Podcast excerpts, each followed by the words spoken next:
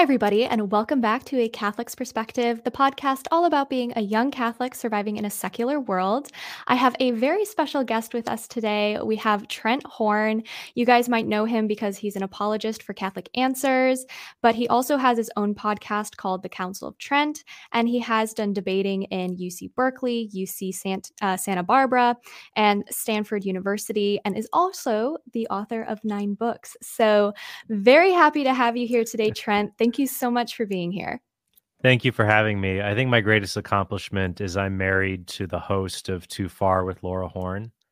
Yes. And so uh, that that would be, and I do make occasional cameo appearances and technical setup for for that YouTube channel. Uh, I've I've noticed you've made a few comments here and there. I'm glad you've received it well, also. Oh yes. I whenever I'm on Laura's thing for whatever, whether it was like the modesty discourse, I'm like, this is the content I live for. I wish more people did stuff like this because I, I just think we take ourselves too seriously these days. Oh, and oh yeah.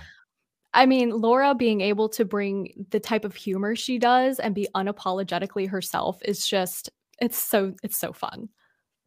Oh, absolutely. And, and I think there's a lot of material. There's always a ton of material for Laura to draw from when she's on social media. And she's not on social media a lot. And I think that makes it work. Like she doesn't have a big, she doesn't have a Twitter profile, or she has something so that she can see things on Twitter, but she's not on Twitter. She's not on Facebook. She barely just started an Instagram, but she doesn't, she likes just observing everybody else kind of getting a bit out of hand and uh, poking fun at all that.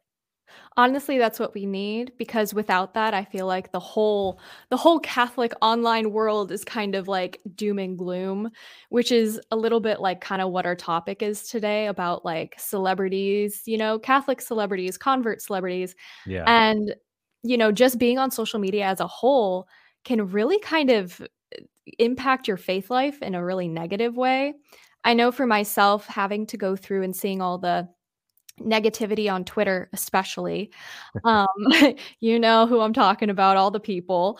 And it's just, it's crazy how people allow like a small comment to just like ruin their day or they take so many things out of context and they have to have their own spin on stuff and i do feel like to an extent there's that danger for us as like content creators as catholic content creators yeah.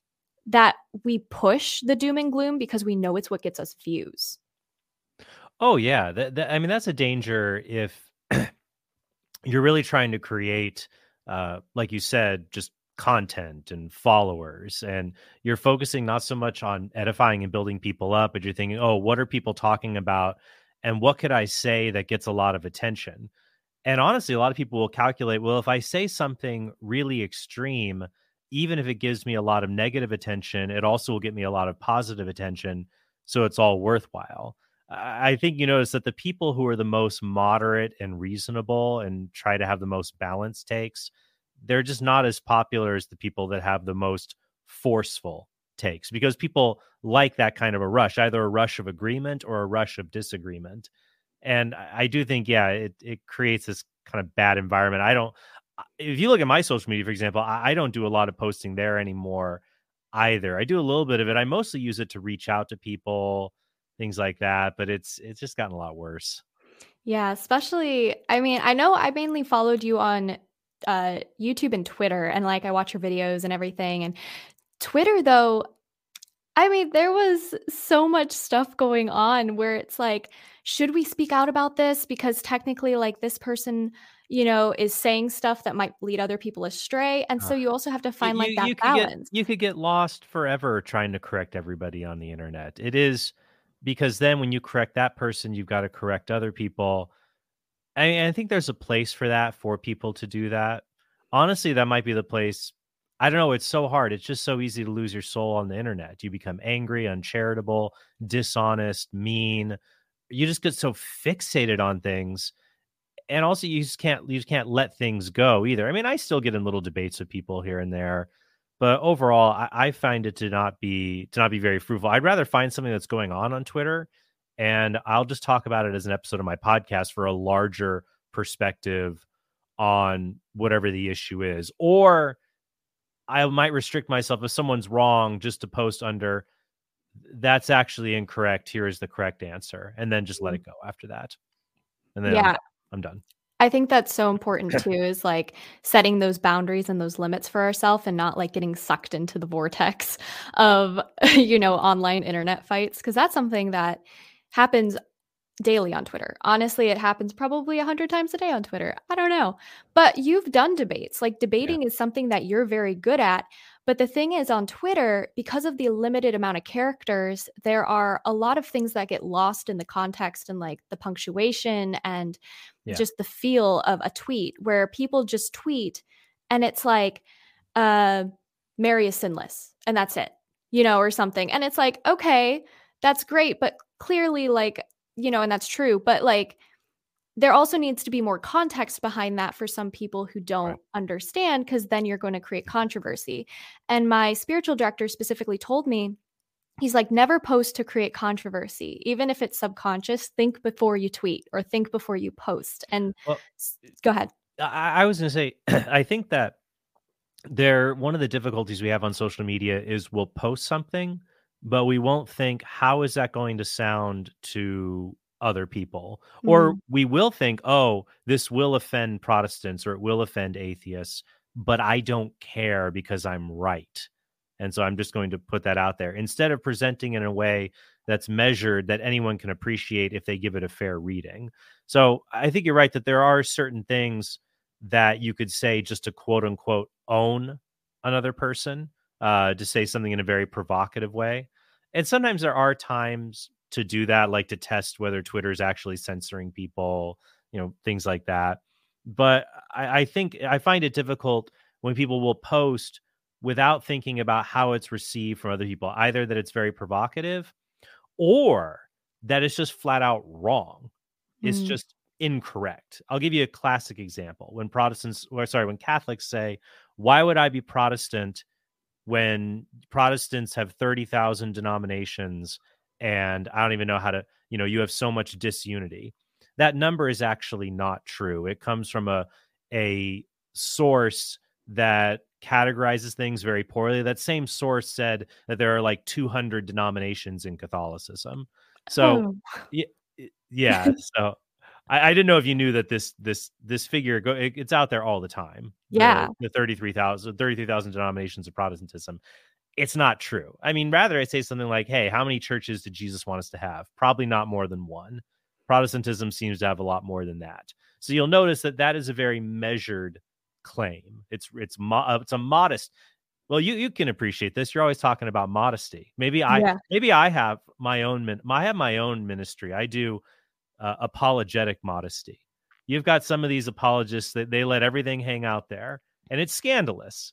Uh, th- some of these misleading claims or arguments that are poorly sourced or citations that are not true. And I'm saying we, we should really be modest in the claims we're making. That's going to get you a lot further in a dialogue with someone than a very provocative argument, especially one that you can't support. So look at me. I guess I, I maybe I should start my own little modesty Twitter. That's what I should do. Just have modesty with Trent Horn. I will. It's I, I theological and apologetic modesty, but that and different people have different approaches. But that is the approach that I've tried to take. I, I mean, I'll give you. It's funny. I had a problem, not a problem. I remember back on Reformation Day. I just always think Mm. it's funny. You mean I'm like you mean Halloween? oh yeah. Reformation so Day. October 31st. Our Protestant friends like, come on, man, it's Halloween. You're not fooling anybody. But um, I remember I, I saw a Catholic YouTuber who sure you know remain nameless, who was doing a video on here's what's wrong with Martin Luther. Here's what's so bad about Martin Luther.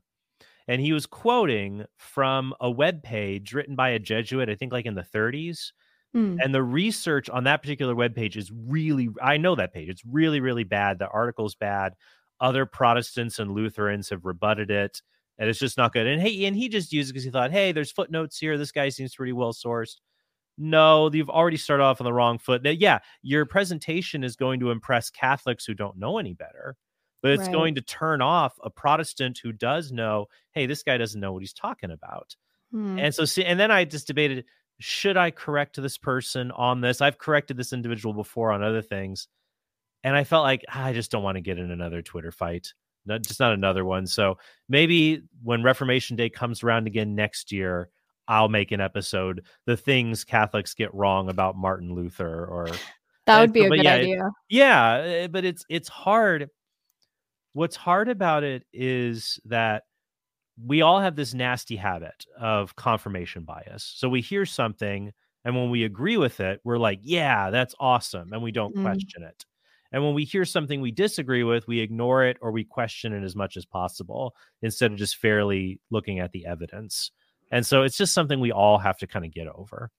Yeah. No, I think that there's a real danger there too, because if we're, like you said, confirmation biased, then we're leading people astray. Yeah. And that's something that as Catholics, we're not supposed to be doing, which is why it's so important that we know our faith and we don't just know our faith, but we know the other faiths too. A lot of people have argued about me on this, and I'm like, I don't think it's wrong to learn about Hinduism, not practicing it or anything, or Hinduism are there or are there people who say it's wrong to even learn about it? Yes. Yes. People have told me they're just like, why are you learning about this or that? It's like, Why well, not?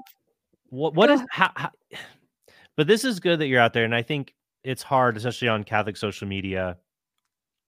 The hardest part on Catholic social media is I feel like you have traditionalists who think some traditionalists who think everybody's going to hell and Yeah. some liberals who think everybody's going to heaven. yeah. So it just doesn't really matter what we talk about. Or you'll just nitpick about these things and major in the minors. So, like, even that example, wouldn't it be most impressive? Like, you meet a Hindu and to be able to speak to them and say, Yeah, I've, I- I've, I'm familiar with the Bhagavad Gita. Uh, I'm familiar with these, the, the, the elements of uh, Hinduism. And I've done this with other faiths when I've, I, I do think that there's a problem, especially within um yeah within the the online catholic liberals and the catholic traditionalists the liberals think everyone's going to heaven so you don't have to witness to the non-catholics Mhm. and i really feel like some of these not all but some traditionalists think like oh they're all going to hell anyways deus vult here's the gospel take it or leave it you didn't leave it you left it you're going to hell what do you expect? And then instead of the sense of oh no you can actually now i understand some of their criticism that some of them get really mad at me like i say we should dialogue and they roll their eyes like ah dialogue uh, novus ordo ah that's modernist.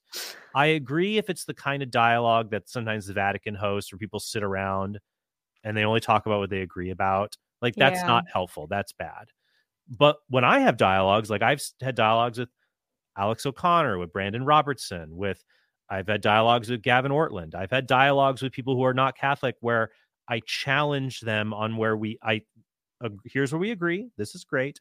And I challenge them on where we disagree. But the only way I can have a good dialogue with someone if I'm just totally ignorant of what they believe, uh, they're they're not gonna it's the same thing you and I if we talk to a Protestant who said, "Oh, well, as a Catholic, you know, you worship Mary. So, do you Mhm. think that that's okay?" You don't. You don't know the first thing. Or a Catholic, or someone says this, "Oh, well, as a Catholic, you think you need an indulgence to go to heaven." Ah, yeah. See, that sh- that shows me right there, like that person has no hope of wooing you to Protestantism because you'll say you don't even know Catholicism. You don't know what you're talking about. yeah. And the same thing happens if you try to engage a non-Catholic. If you don't understand what they believe, they're not going to take you. So yeah, that does make me really roll my eyes that someone would get mad at you. Now I understand if someone is in a spiritually bad place, maybe they shouldn't be reading up on other religions if they're tempted to leave Catholicism. I understand that. But if it's just I am trying to learn about the world to spread the gospel, I, I find that quite silly to condemn that. Well, it is. And, you know, when it comes down to it, I see, like, I think back to, you know, the Jesuits back in the day where they would literally go to Native American tribes and learn the language, learn the culture, immerse themselves in the culture, and then weed out all the paganism and convert them and start, you know, working their way into baptizing these people. Right. Like, that's how it's supposed to be done. Not that you conform to their culture and you conform to like their sins and their paganism you keep the catholicism but you teach them another way by learning and gaining that trust There's also, I think, a difficulty sometimes with um, Catholics is that they will consider certain cultural elements to be essential to Catholicism. Hmm. Uh, so, for example, even when we have debates about the liturgy, right, in the traditional Latin Mass, Uh, And some people might think that using an uh, for for liturgy using the organ or singing in polyphony, you know, multiple uh, notes, is uh, that is what the liturgy ought to be. But 1500 years ago, when the organ was introduced in church history, it was very controversial. The organ was an instrument previously that had been known for being used in things like Roman orgies. Like the organ, it was well, yeah. Think about what the, uh, what we're borrowing from. We're taking things from, you know, Roman culture, Oh, right? right. The the like the, I often I don't exclusively attend anymore, but I've often attended the Byzantine, the Eastern liturgy, the Byzantine Catholic Church, and I find that that liturgy is even more ancient because it's only sung using a cappella. There are no instruments. The first liturgical uh, music it did not have instruments. Adding things like the organ, it was essentially a, an instrument of the time. The same way if you use more intricate musical compositions like polyphony instead of monophony. Uh, but now it's you know 2000 years later we think oh organ is the most traditional thing when there was a time when oh that's that's very very controversial and so we become a bit ignorant of history and so by that same token incorporating elements within the faith we should be more open to that. Now of course there is another extreme where it becomes banal it becomes you're trying to ape the culture and you've got these churches that were designed in the 70s that are just awful. Like Yeah. that's the other extreme where you're conform I, I mean if i was it's so funny i always think like oh if i was if i was the pope or a bishop or if i if i had real authority what like if you'll ask me what kind of mode appropriate would you do i wish that every i wish that like there was a law like every catholic church that was built now its architectural plans had to be the architectural style had to be before like 1910 Yes. like Yes, it's it's it's it should not like that's what that's what attracts people. Like like if you if you build a church in the 70s with 70s style, it's always going to look 70s. But if you build Yep. it with like the style of the 1700s, like if you just walk down the street and you saw just a Catholic parish, but it looked like a little mini Gothic cathedral. Like non-Catholics would just go there and take pictures. Yes. And they just Evangelizing. exactly like whoa this is really interesting or or whatever or it looks exactly like a spanish mission from you know the the, the 18th century in in california or whatever it might be so yeah I, I wish that we um i wish i wish that we had more more things for example like in san diego because catholic answers is there and i travel out there you know often there is a mormon temple there that looks like like a disneyland castle i don't know if you've ever been to san diego No, I haven't. But I mean, if I do, I'll look for it. well, you can just look up San Diego Mormon Temple. If you look it up online, it's just like wow. It looks like a, like a Disney castle, and it's just it's, you're awestruck by it. So yeah, so to to parse what I was saying before, you don't want to turn false elements. What was considered traditional now was at one point often controversial and new.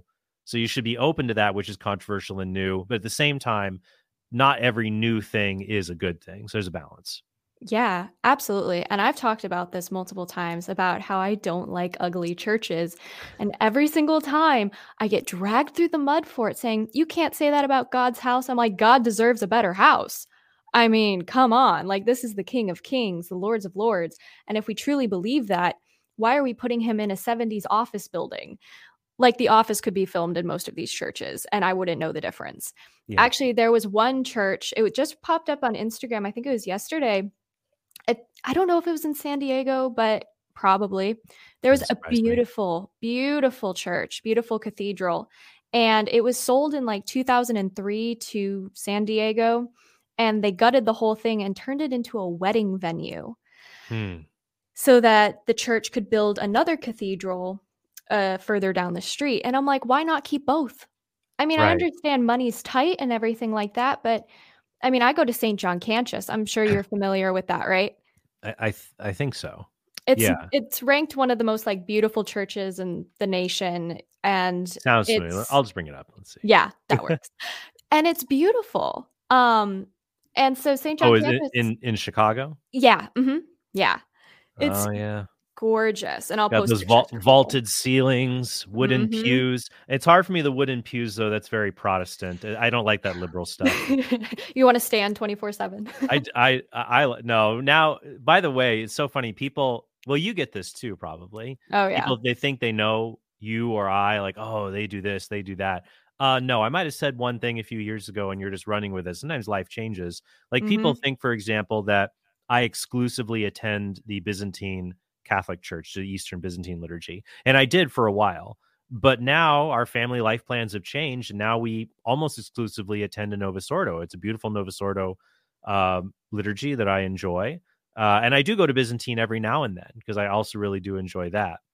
But uh, so people think like, oh, he tells people to become Catholic, he won't even attend the Novus Ordo. That's not true, actually. I've never said that, but Mhm. you can go ahead and run with it. And But- that's but- exactly what happens for me as well, Yeah. where I tell them, like, oh, I go to the traditional Latin Mass and that's my preferred Mass. And they're like, oh, so you hate the Novus Ordo. I'm like, no. Right? No, oh, where did I say that?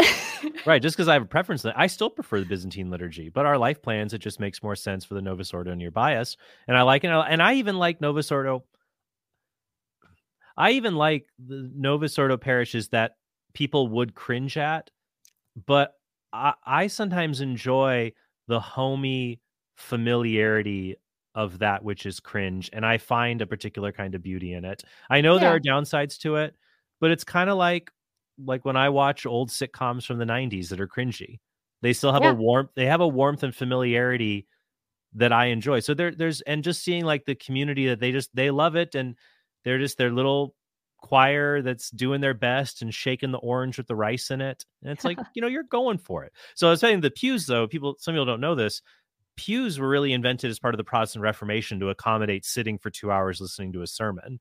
Most christian churches throughout church history the posture was standing it was not sitting actually that's something but there's nothing bad about it if you have that posture and you adopt it and you have pews you can worship god in a lot of different ways so just chill out everybody It's crazy too because with things like that, um, I've had a lot of people email me, and at least 10 people email me in saying, Oh, my mom prays the rosary during like the Latin mass, or this person prays the rosary during the mass. Like, is that technically like licit? Like, can they do that? That's not really participating. And I'm like, Whoa. Like, the mm-hmm. low mass came when we were under, when we had to do underground masses, you know, mm-hmm. and so the low mass was you know, celebrated in barns, in houses, in basements. And so praying the rosary might have been the only way they could have participated. Not saying they were alive all the way, you know, 100, about almost 100 years ago. Wow. Yeah. But it's like, you know, it, it was a way to still celebrate Mass without being found out.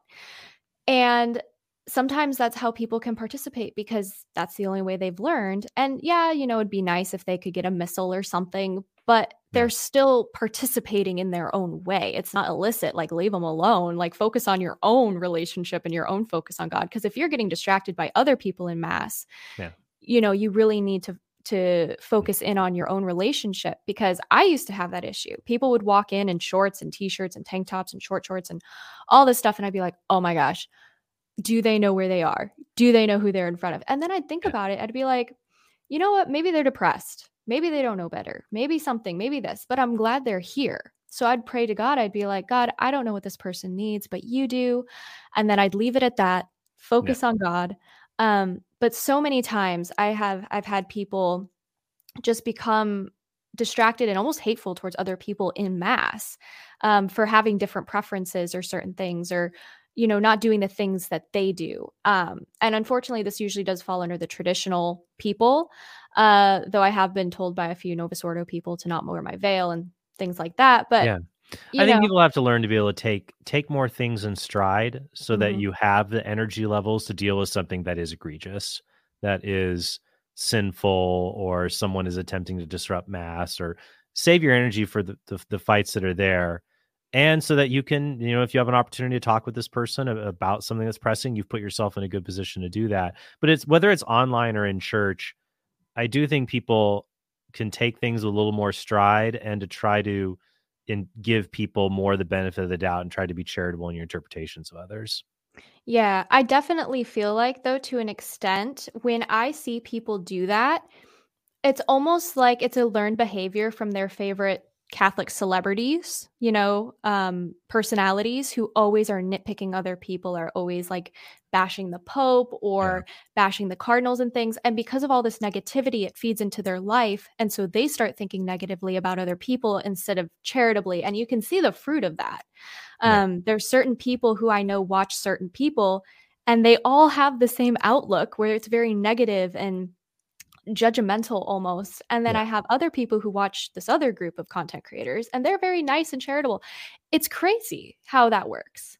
Yeah, I do think it's hard. Once again, it's all about finding a balance. Uh, that there is the extreme of what we're talking about nitpicking and making things obligatory where we should have freedom and just uh you know and this is the complaint that jesus had about the Pharisees that they'll um, they'll strain a gnat but swallow a camel. They'll they'll do mm-hmm. everything. They'll go through all this work to not eat a, a, tiny unclean animal like a gnat, but then they'll eat a giant unclean animal, the camel. I mean, not literally, but they'll they'll work hard. And I I'm going to be honest with you. I have known people.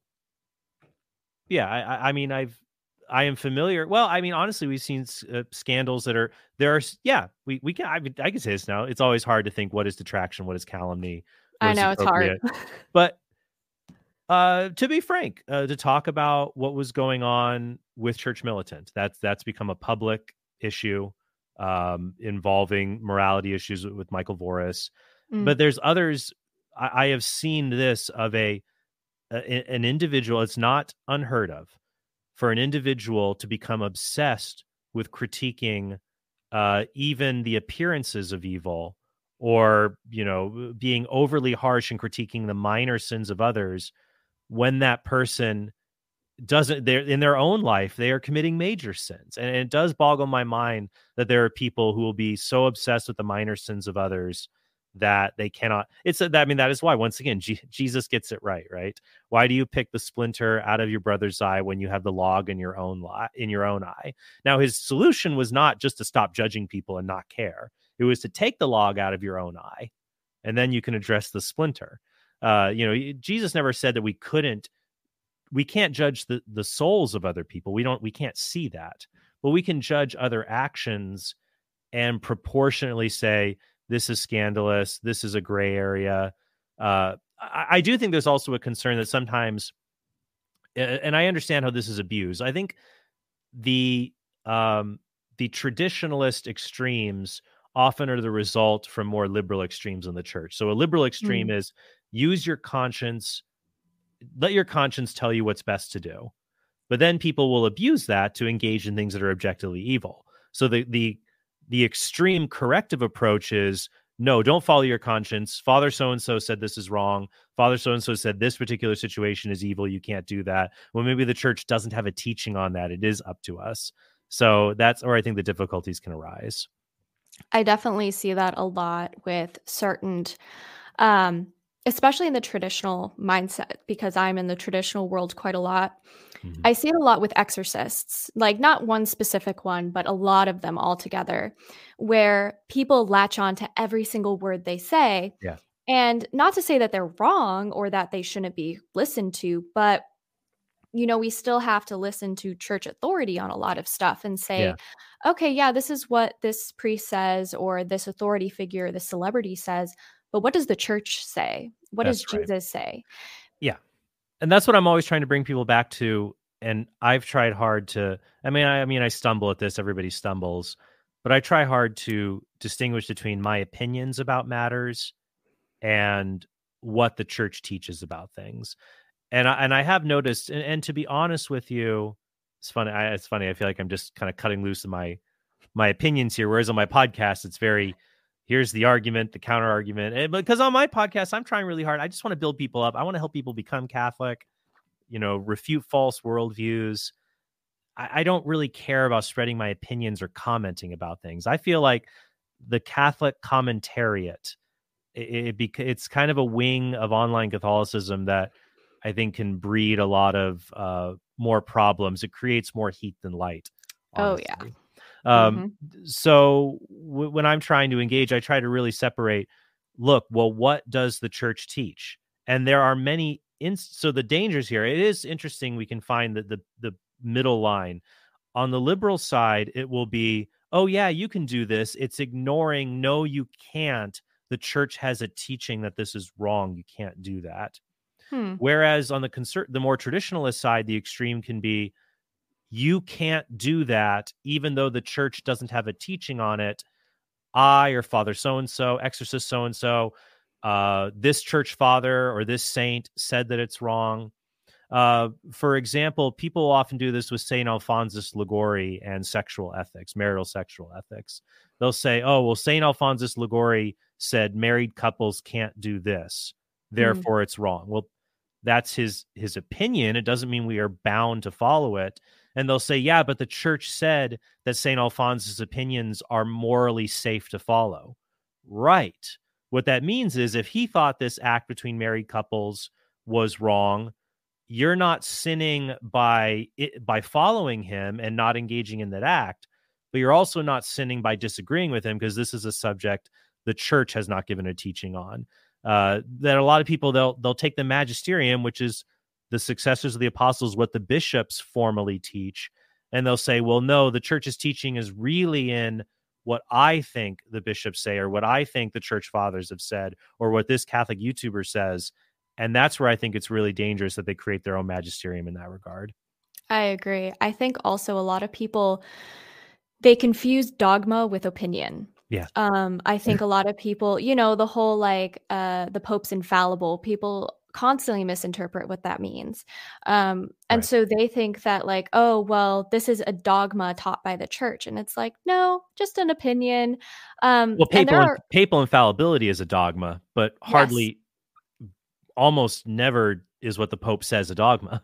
That's exactly. only when the Pope is defining it ex cathedra. So papal infallibility is a dogma, but what the Pope says, you're correct, there is a range of authority between and honestly, there is a range that we have to give different levels of adherence to. Uh, like when the Pope teaches in an encyclical, uh, when he's making an act to formally teach that requires like the religious submission of mind and will, when it's on a matter of faith and morals. Sometimes the Pope might say something, hey, here's a concern I have about climate change and what other countries should do. Well, that's a prudential judgment. So we should give it give the Pope's opinion respect, but we don't have to give it the same level of assent that we would give like a teaching on faith and morals in an encyclical. So I think that people have to understand you're right. It's it's about these nuances of teachings and their impacts on us. When you oversimplify it, you usually end up getting it wrong. Yeah. And that's so difficult, especially when a lot of people have a lot of followers and a lot of um, people who literally rely on them for anything and everything. And they become that person's sole source yeah. of news or opinions. And you know, we have to understand that people aren't you know we're fallible like we we make mistakes yeah. we get things wrong all the time and like you were saying earlier yeah. you know just because i believed something a year ago does not mean that is rings true today still right. you know we grow we learn and uh, you know as we do that it's okay to look back and say like oh i i don't do that anymore but you'll be like scrutinized for that on social media if you're a content creator. They're like oh well then you lied to me and it's crazy. Yeah and i have uh, there's issues where i've you know developed in my understanding of arguments and what arguments i would deploy or not deploy. I've learned things the hard way of evidences that don't work or are faulty uh, and i've had opinions that have changed on issues where I might have been in favor of one prudential approach, but now I'm not in favor of that. Yeah, you need to give people uh, elasticity to be able to to develop in their views and their understandings and just charity with one another as we try to confront what's going on. I do think with the whole thing that people cling to content creators now.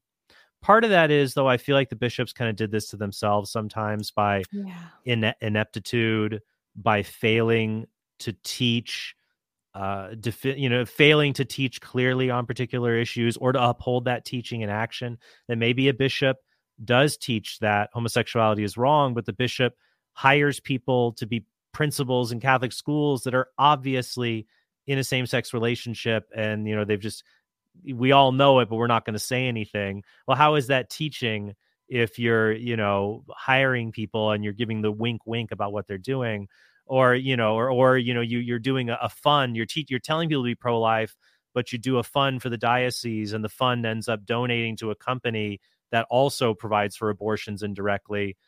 So i think that some people they, they throw up their hands and think fine i don't even trust the bishops. I trust this guy on on youtube. Uh, he's a he's a good catholic. He sounds great. But the danger there once again yeah the bishops aren't perfect but nobody's perfect. But they are the ones that christ gave us to be the the teaching office of the church. And if you say i don't need them. I have scripture and i have tradition and i have all these documents you are two steps away from becoming protestant. You really mm-hmm. are.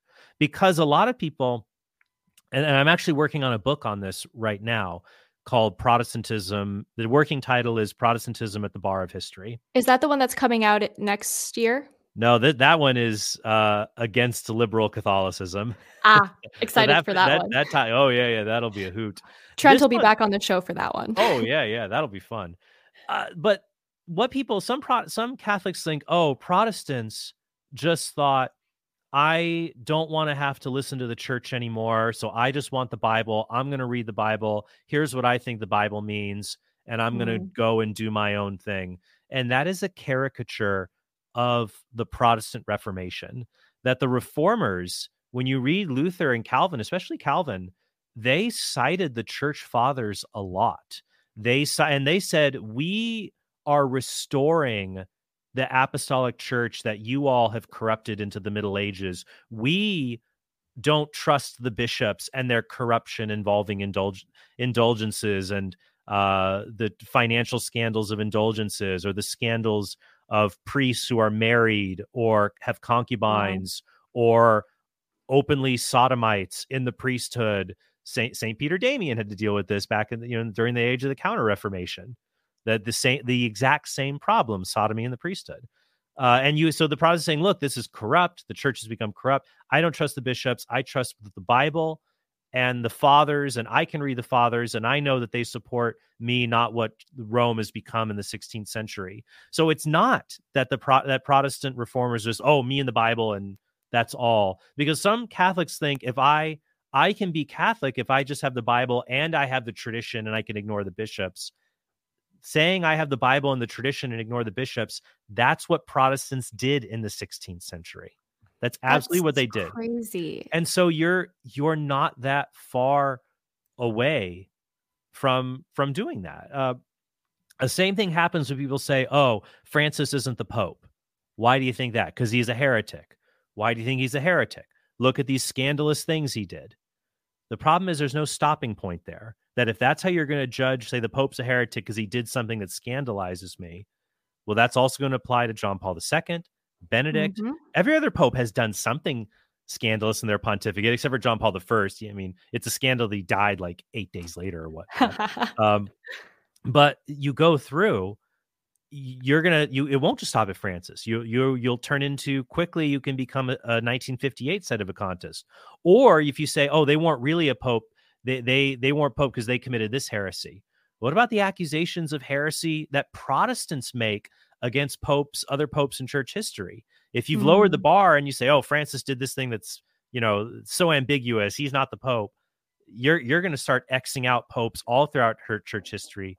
You're going to undermine everything. So I'm sorry for the long windbaggy answer, no, but that's so that's my concern.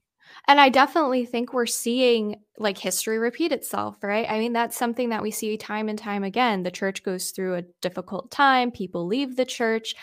And you know, when it comes to that, I mean, I think of JP2, who is so beloved by so many Poles like myself. And, you know, but he did the Pachamama scandal. And there were a lot you, of. Oh, oh, that, I think.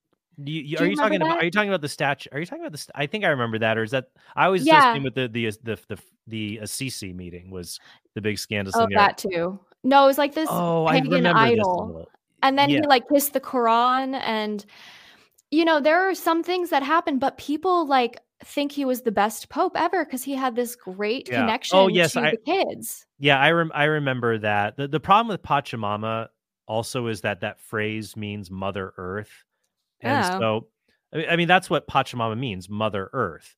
But you can use these titles in a literal way. Like there's some people who literally worship Mother Earth and believe the earth is a goddess, but you can also use descriptions like this in a personifying sort of way. Like, for example, if I say that, oh, he's really Father Time has really gotten to him. I don't think there's a literal person named Father Time who's mm. who who makes someone age. Father Time is just a way of describing time and aging and things get older. Mother Earth can just be a a colorful phrase to refer to the, the shared environment that we have. Uh, when the Bible talks about Lady Wisdom, it doesn't mean there's an actual lady named Wisdom. You know, it's a personification of of the Spirit of God. So you're right. It, what is hard is, and so going back when these things come up, if you're going, this is what I would ask, I guess, of Catholics. What bothers me is you'll have Catholics who will bend over backwards to mm-hmm. explain a Bible difficulty or explain a difficulty with a pope from early church history like Honorius or Vigilius and oh they weren't really heretics so this doesn't really disprove papal infallibility and like that's not pope splaining. If you say Pope Honorius does not contradict papal infallibility for these these and these reasons they'll bend over backwards to do that. The church didn't contradict itself at this council or that council. They'll go into overdrive mode to say no no no no Here, let me walk you through church history and the Bible and slavery. Yeah, that is oh, those that passage about uh, you can own slaves in perpetuity, Leviticus 25. That does sound harsh, but let me give you the social background and the context, and or in the Bible where it says, "Kill men, women, and children, leave none that breathes." There's a context here, and there's this and there's that. You'll have Catholics who will bend over backwards, but then when it comes to like you know Pope Francis, suddenly it's like, oh, you know, we won't give the time of day. Now, obviously, there's differences there. The Bible is divinely inspired and without error. A pope can just make all, a lot of errors just in his in his own teaching. But my concern is that uh, instead of just looking at all of the evidence objectively to come at the reality of a situation, we apply different evidential standards based on a pre-existing attitude towards what we're critiquing, and that's never a good mm. idea. Yes. And I think social media has magnified that because if you think about, I mean, we've only had social media for about not even 30 years, really. Uh, you know, we're coming up on maybe 25 years, um, or maybe a little more. I don't know. But they didn't have social media back in the day like they did now so they all of the information they're getting from from these old popes are from writings and uh, old church documents and things like that we, maybe we had a little we had a little bit of social media when i was your age Really? I, am an old I'm an old geezer now. When I when I was your well, let's see, you're in your early 20s. Tumblr? No, we no, no, what we had we had a thing called Live Journal. Huh? You ever heard of Live Journal? No, it was before your time. This this was this was an amazing dramatic thing. So every Live Journal was it was just basically a diary that people could read publicly. It was similar I mean, I guess it's like Twitter, but you get longer entries and huh. people would write in them and it was just an amazing source of drama. I remember that probably at like the early 2000s. So I know obviously if it's you know there's always been a kind of media to keep people socially engaged with one another. But you're right, like during the pontificate of Pope St. John Paul II, the closest you would have might be a Usenet group. But you had yeah. to really know the internet to find something like that. or someone shared you a newspaper clipping at, at mass. But now it's just it's just this immediate feedback that overwhelms us. And I think it can really overtake somebody's life because I think as human beings, we're drawn into the drama, you know, and if we get endless amounts of it, especially surrounding our faith. And that's why I always tell people, I'm like, the, like, how do I explain this? You are responsible for your own salvation. And so it's like if you're focusing on things that are taking you away from God, you know, not saying like obviously you still pray for the popes and or the pope and the the cardinals and the bishops and everything but cut out the drama. Like don't pay attention to it because most of the time those headlines people i notice today especially in my generation they love reading headlines read none of the context. Totally. and people don't get that those headlines are meant to hook you but most of the time they're a lie. They're clickbait. Yeah. Yeah it's also called burying the lede that when ah. you that when you have l-e-d-e uh, the the salient part of an article that changes the entire context for journalistic integrity it's included but five paragraphs down uh, so that a lot of people don't even get there to see oh this actually wasn't that big a deal or there's a totally different context and what's being involved so you're right. I think that we get so overwhelmed. We just want to click. I want that headline. That we want to consume information very quickly. So you just do even beyond back once again back in my day back in my day it was hard to cheat at things. We didn't have wikipedia to give us a plot summary. We had to we had to buy we had to buy cliff notes. You had to you ever those is, are free now. this is this is the fun the fun game. Maybe you and i should just do a podcast called do have you ever heard of? We and I should. just, and i just talk and, and i'm just going to sound like some like old timey person like did you ever play jacks you know and uh, then i'll quiz you on like gen z um like grammar or something cr- be like what is what does frizz mean? I do not know what okay let's try that. riz. Well, is oh riz? I know what frizz riz. is. I know okay, okay. wait let's try this. I think i can do this. Riz is similar in my day to what we would i think it's similar in my day we called that game. Yeah basically okay. confidence game dating okay. kind of thing yeah, yeah. rizzing up someone. So in, in my day we called that yeah we called that a game so I I, I could kind of keep up with some of it but some of it i am just still totally out loop on but when we would try to uh, obtain information it was a lot slower we had dial-up internet it was to like learn about something you had cliff notes cliff notes they were yellow and black they literally it was a book yellow and it was yellow and black stripes that was the summary of a book and if you could get that it just made your book reports so much easier then that became spark notes but nowadays it's just like pfft, you can you can have chat gpt write your book report in like two seconds so yep with um, minimal editing time the times they are a changing so it's true. And not always for the better. we see that the educational system is failing kids, and most kids that are like nine to 12 can't read, behavioral issues, all because, I mean, after COVID happened, the, the whole social media thing just overtook, and parents started putting iPads in front of their kids. And oh, yeah. it's just crazy. But now it's like, you know, we're raising this gen or millennials and Gen Z kind of are raising this generation of iPad kids and my generation, Gen Z, is seeing this and they're like, we're not giving our kids iPads. No way. And so I think there will be for more of a push in Gen yeah. Z to have a better relationship with social media. I, am excited. Um, I'm yeah. I am excited about that. So my kids, so every generation it skips uh who mm-hmm. raises who. So Gen Z is being raised by Gen X right now. Okay. Uh, yeah, that, I think that's how it works because if you think about it, m- the parents of millennials are baby boomers. So the generations there, there's always a halfway point. So if you're a millennial, your parent is probably a baby boomer.